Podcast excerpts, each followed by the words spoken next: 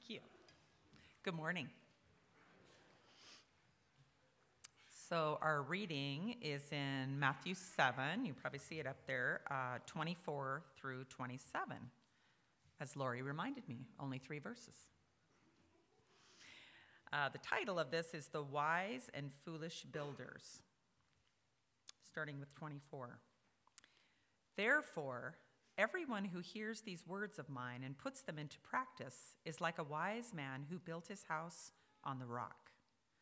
The rain came down, the streams rose, and the winds blew and beat against that house. Yet it did not fall, because it had its foundation on the rock. But, you know, there is one. But everyone who hears these words of mine and does not put them into practice is like a foolish man who built his house on sand. The rain came down, the streams rose, and the winds blew and beat against that house, and it fell with a great crash. Let's pray.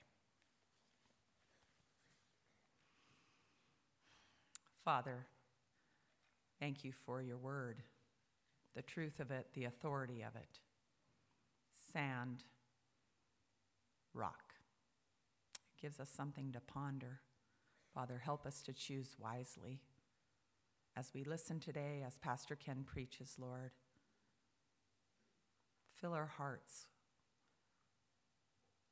with hearing what you are trying to teach us. Thank you, Lord, for this day, this church. In Jesus' name, amen.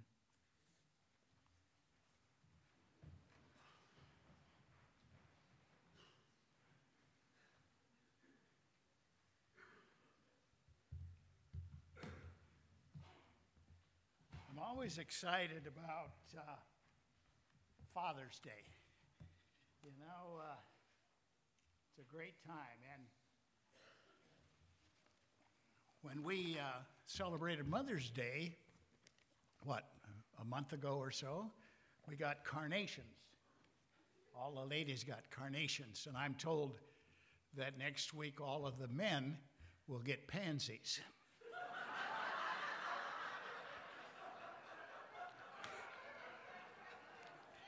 So I'm excited. I'll be here to celebrate. Like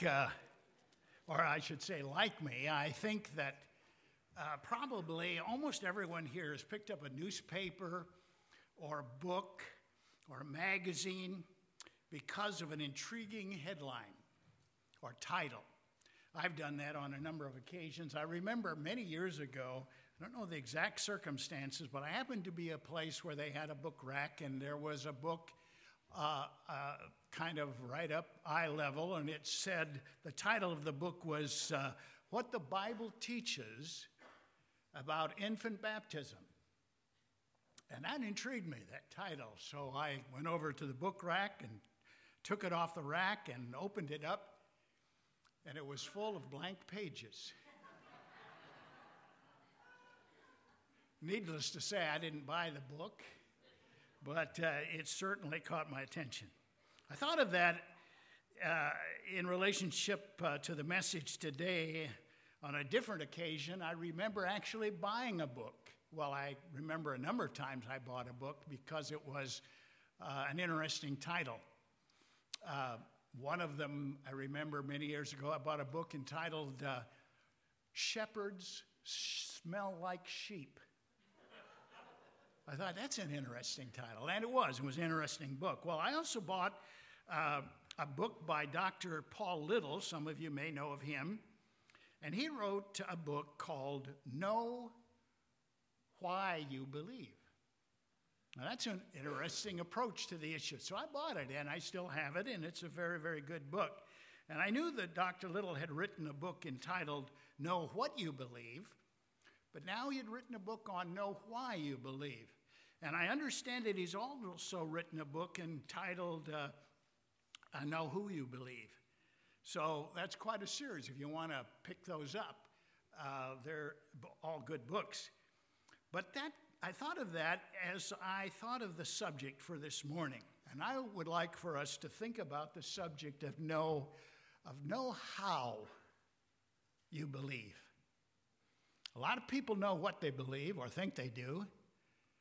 Many people even know why they believe, and certainly who they believe in. But I would like for us to think about the subject, knowing how we believe. In particular, I'd like to suggest that we consider four things this morning. I don't know what to really call them other than the fact that I could call them four components or levels or aspects of belief. And particularly in relationship to this subject of knowing how we should believe. In Acts 16, you remember the story, I'm sure, of the Philippian jailer and how the Apostle Paul and his companions were thrown into jail, and at midnight they were singing hymns, and all of a sudden there was an earthquake and the doors of the prison fell open and so forth, and the jailer came apart. He didn't know what was happening. He knew his number was up, probably, and he ran in and he cried out, "What must I do to be saved?" Now, that's an interesting question, very important question. And the response of the Apostle Paul to this scared jailer was, "Believe on the Lord Jesus Christ, and you'll be saved. Believe." So I would say that's a pretty important subject, believing. But what did he really mean by that? Or what did the jailer understand in relationship to that subject or that statement, believe? In the scripture in Acts chapter 16, we actually have reference to what he should believe and who he should believe and even why he should believe.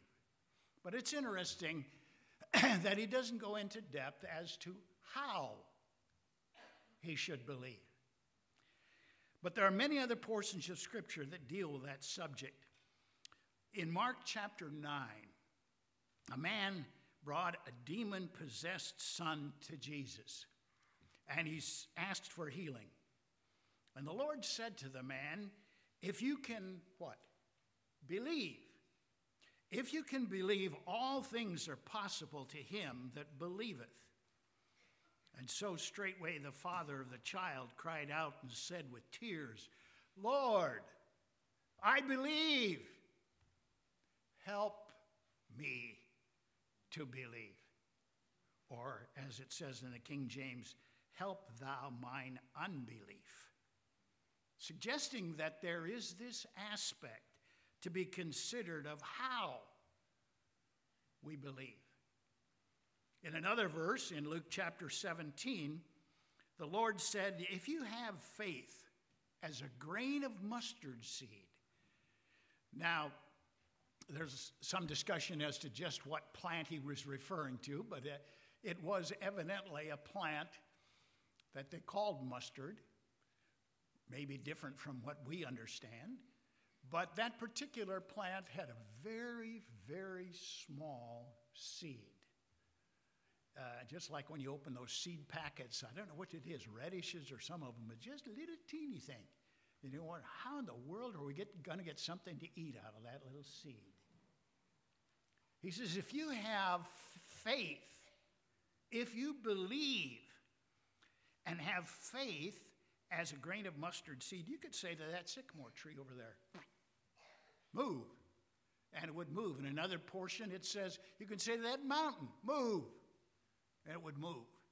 Suggesting that there is a significant interest or need to have some kind of thought in regard to how we believe, or the degree, I guess you could say, of our belief. So these and other scripture portions express and indicate that not only what or why or even who we believe in is important, but also it's important to consider how. So this morning I would like to suggest that we consider the question of how we believe, or how we should believe. Maybe that's the better way of presenting it.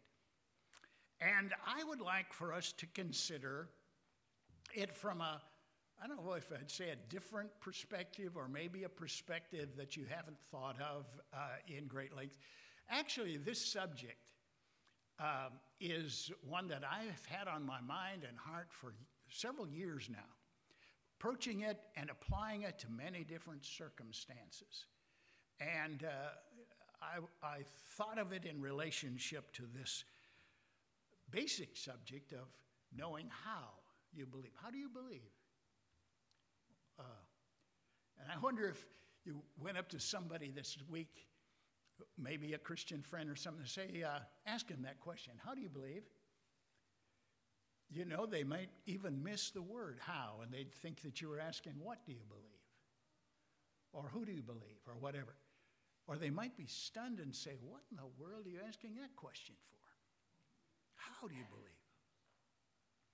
Well, I would like for us to kind of, first of all, understand that two basic possible approaches or components, I guess would be the word I'd use, in regard to how you believe. First of all, I think it's important for us to understand belief from the psychological point of view. I call that soul belief, psychological belief. And spiritual belief is the second thing I'd like for us to note, because both are central to and key to what we might call biblical faith, or answering the question, how do you believe?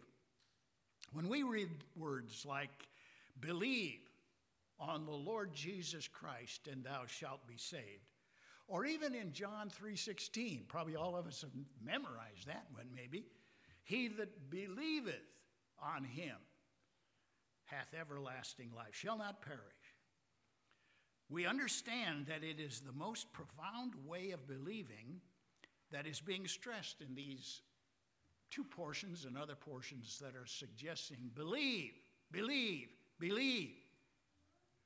And I would like to suggest that we understand that it's not just soul belief. That's kind of a made-up title on my part, but soul belief, but it is also spirit belief that is included in answering sufficiently the question, how should you believe? So I'd like for us to consider four aspects. Three of the aspects of belief have to do with soul belief, believing with your whole soul. And the last one, believing with your spirit. And so let's begin with the first and simplest component of belief. You might want to write these four down because I'm going to question you later. I'm going to have a test. My wife said that once in a Sunday school class. And she said, I'm going to have a test. And one of the brilliant students, she only has brilliant students, but one of the brilliant students was, what if we fail? And my wife, being who she is, just responded by saying, well, then you go to hell.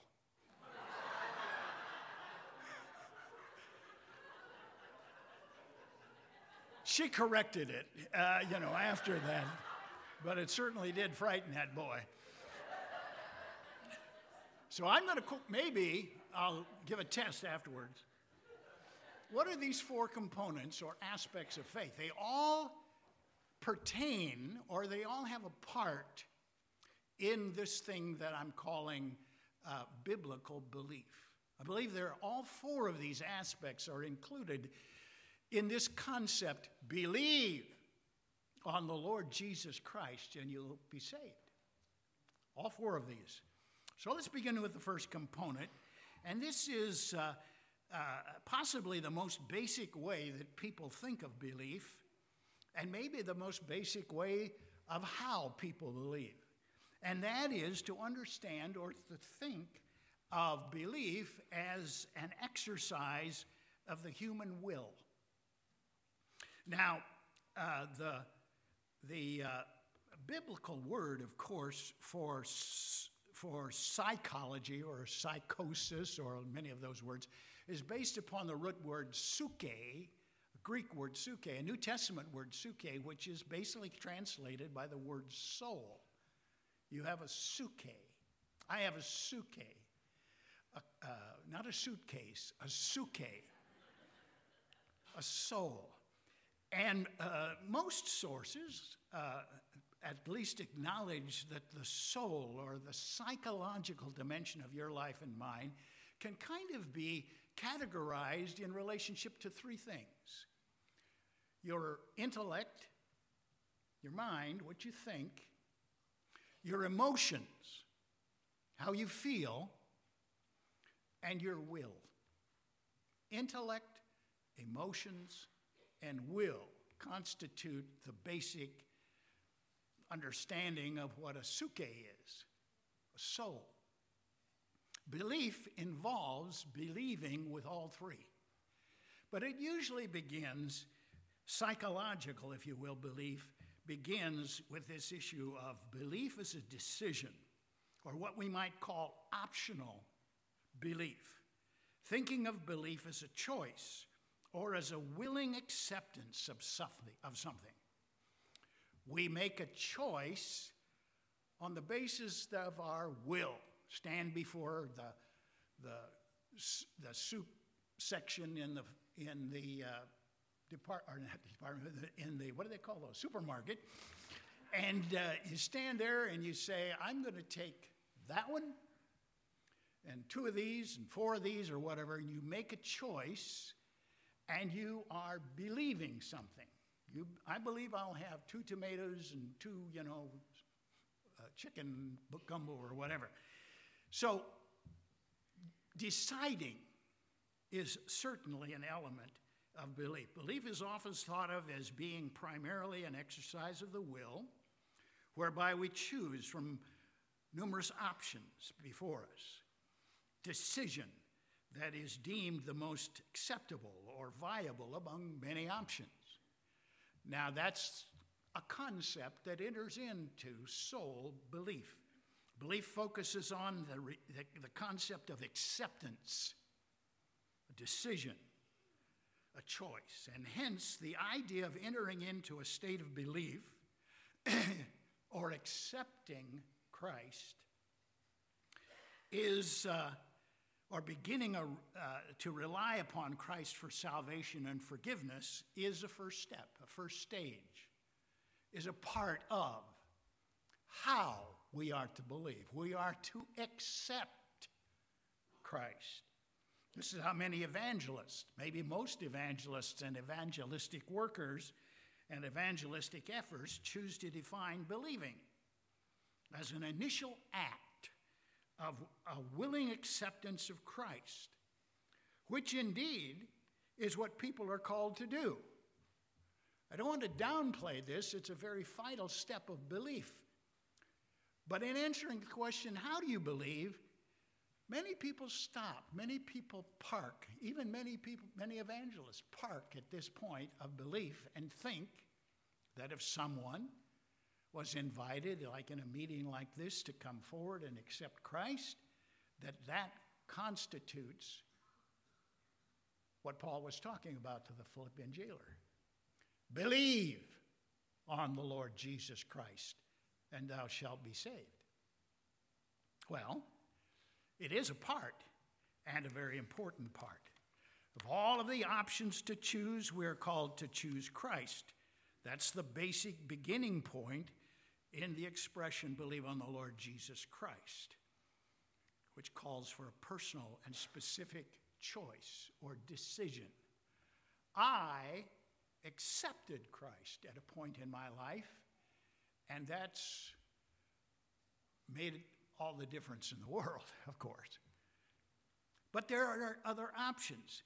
I was interested in finding out, I guess I always knew this to some degree, but in the original text of John 3:16, the tense of the word for belief is present tense, which literally translated would read something like that, like this.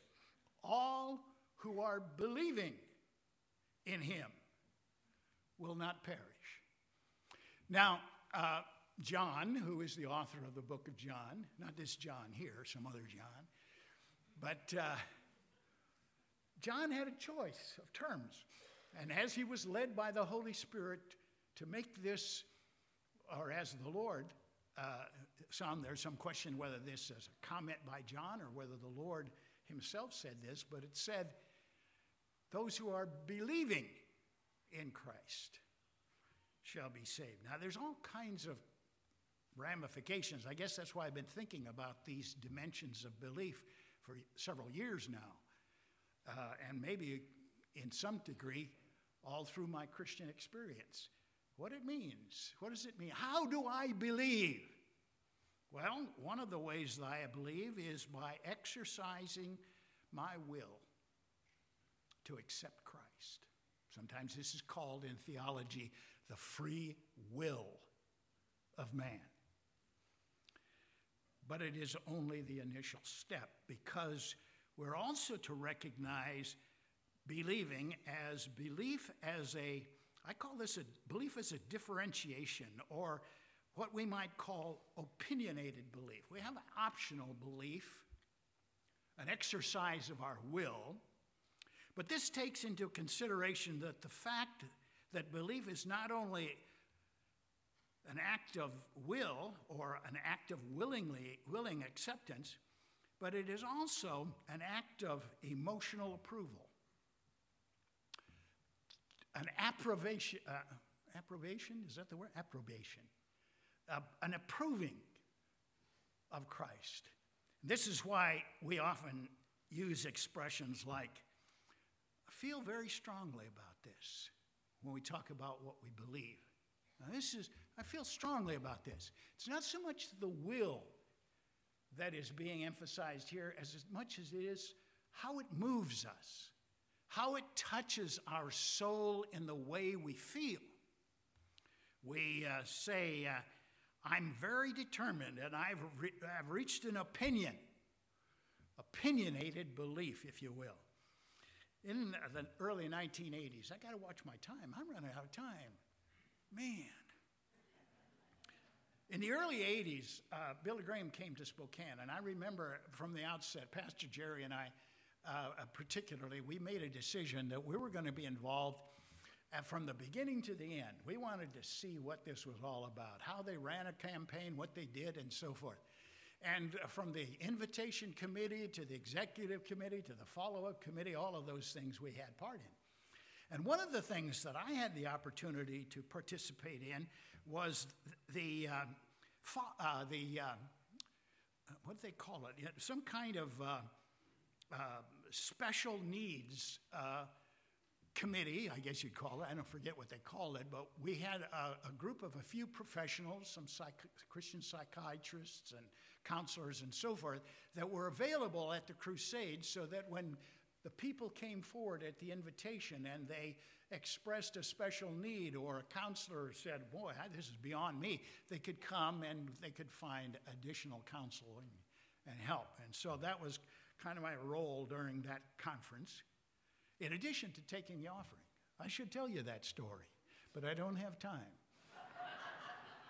I was 3 or 4 seats away from Billy Graham and all the big shots. And Cliff Burrows got up there, and he said, now, Pastor Ken Carter of the Berean Baptist Church will receive the offering. I could hear snickering out. I think Dwayne and Sandy were probably out in the audience laughing. My 15 minutes of fame. They didn't even get my name right or the name of the church. Well, we got a good offering that evening, so that's good. But I saw people in that crusade. We were there every night. I think it was a week long or more. Every night. And as they gave an invitation, hundreds, in some cases, several thousand people came forward.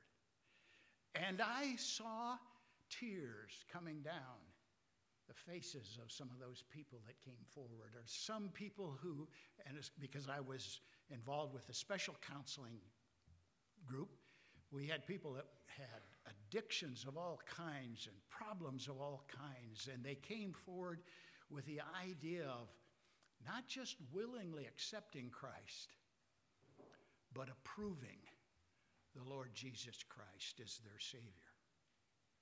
Believe on the Lord Jesus Christ. Psychologically, an act of the will. Psychologically also an emotional conclusion or commitment in that way. Soul belief involves the willing choice and the emotional conclusion, but it also involves recognizing an intellectual component, if you will, a deduction or an objective confession or creed. The foundational component of soul belief is often expressed in a set of propositional statements or doctrinal confessions or creed, if you will. The act of the will, the act of your emotions, and the act of your mind, your intellect. I had a lot more to say on this particular subject, but I want to go on in the final 30 minutes of my message. I want to go on to the fourth point, because I really want to stress this, and that is that belief is not only a choice, it's not only a confirmation, it's not only a confession in the sense of intellectually coming to know what you believe, but it is also a conviction. This is how we are to believe. With our will, with our emotion, with our mind, certainly, that's the soul belief, but there's an added factor which many people kind of bypass or maybe don't stop to think about much, and that is belief is a dynamic. This is what we might call observant belief. Belief is a conviction, and it involves not only the willing acceptance and emotional approval, an intellectual affirmation of the soul, but it includes the essential actualization of the spirit. Believing with your whole soul and with your whole spirit. Remember when someone asked Jesus, what's the main commandment, the number one issue? And he came back and he said, love the Lord thy God with all your heart and soul and mind. And so he was, I think, indicating both the soul and the spirit in this process of belief. How do you believe? A lot of people just believe or think about how to believe from the psychological. It's an act of my will. It's an act of my emotion. It's an act of my mind, which it is. But God wants it to be an act of your spirit. I think that's what it's saying in Romans 8:16. The Holy Spirit himself testifies with our spirit that we are a child of God. Wow. This is more than just an act of the will and the emotion and the mind. There's a dynamic of the Holy Spirit enlivening and quickening our spirit, and then walking by faith with that understanding that we believe in the Spirit, the Holy Spirit certainly, but also we believe with our spirit, which has been made alive and continues to be empowered by the leading and direction of the Holy Spirit. This is all four of these dimensions are included in my thinking in what biblical faith is. I've noticed a difference between, let me put it this way. I read somewhere, and it really hit me, that the difference between soul belief and spirit belief is this. Soul belief, which involves the will and the emotions and the mind, has to do primarily with what you hold. We hold these truths to be self-evident, is that, you know. And that we transfer that sometimes to our biblical situation too. Soul belief is what we hold. Spirit belief, believing with every energy of our being and our fiber, is what holds us. That's the difference. You believe in the sense of having a whole bunch of academic things that you hold to and feelings that it brings and will choices that you make and so forth. That's a part of it. But if we leave out the understanding that faith is not only what we hold, but it's what holds us. That highest or ultimate form of biblical faith or obedient faith is illustrated in that portion of Scripture that was read this morning about the two builders. You know, the one on the sand and one on the rock, and the one who built on the sand, his house fell down. The one who built on the rock, obviously Christ himself, that house stood. And I believe it's primarily addressing this subject of what I'm calling spirit belief. Because at the beginning he says, anyone who listens to my teaching and follows it is wise, like the person who builds a house on a solid rock, who obeys, an obedient faith. Some people have called it faith in action. Well, it's the dynamic of the Holy Spirit that works. Now, I want to tell you a story in memory of my friend Jerry Horgan. That reminds me of a story. This actually happened, and I couldn't help but thinking about it, and besides that, Paul goes over sometimes too. So there.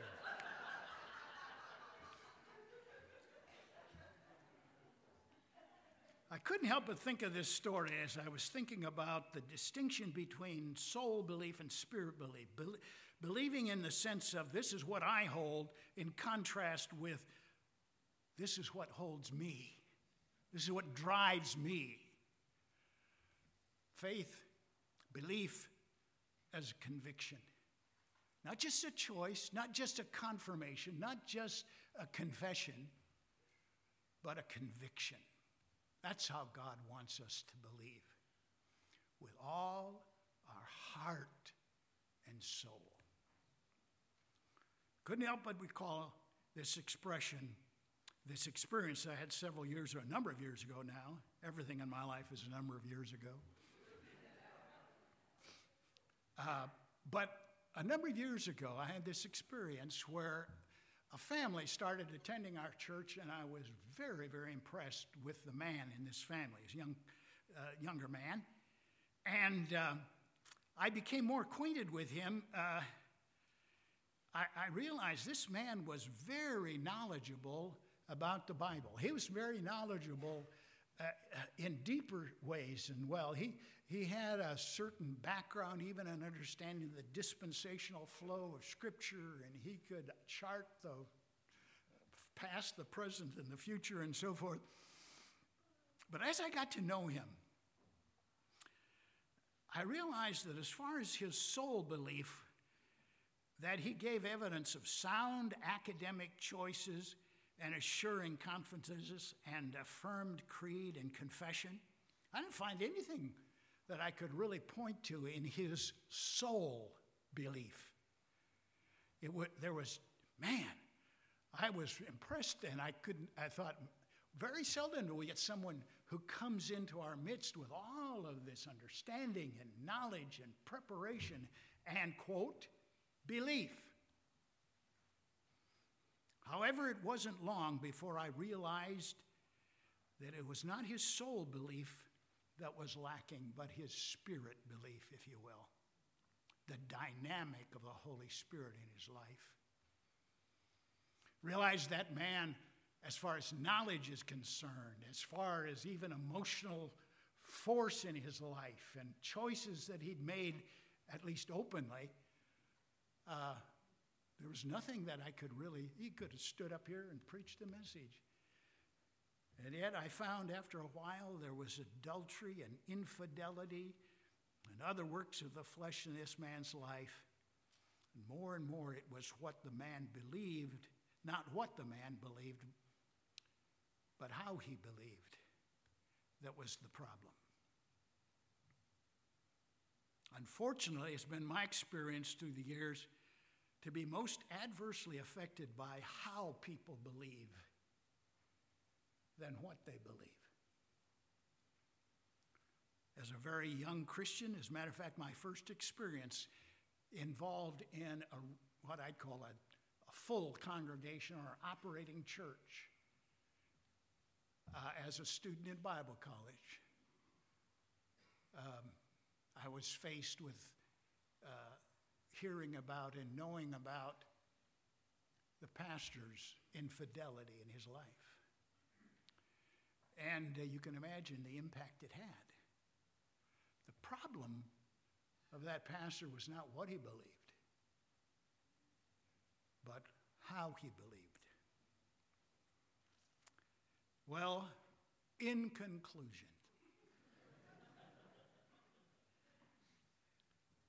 in answering the question, how do I believe, it's vital to understand that we are to believe what our whole soul and our whole spirit says to us. Concerning our soul, we realize that belief is an act of the will. It's a choice.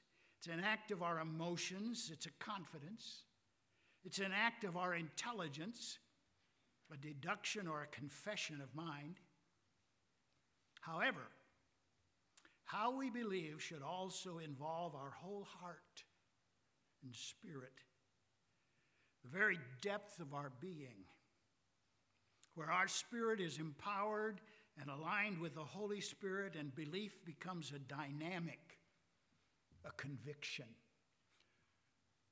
Some years ago, I was reading in a book, and I don't even know what the book was about exactly, and I don't remember the name of the book, but I remember reading a statement in that book that said every believer should have at least one conviction for which they would be willing to spend their lives. That hit me like a ton of bricks. I asked myself, what is your conviction?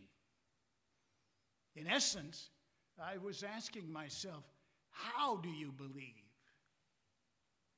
Not what, not even who, but how. God wants us to believe. And our belief is to be a choice of our will and a confidence of our emotions and a confession of our mind or intellect. Most importantly, it is to be a conviction of our spirit,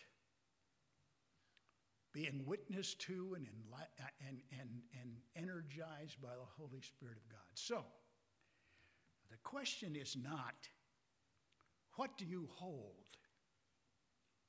in the way of belief? But what holds you? What are your convictions? That's the question that each of us needs to ask. Lord, thank you for this day, and thank you for your word, and thank you that we have an opportunity to consider it together this morning, and we praise you and thank you in Jesus' name. Amen.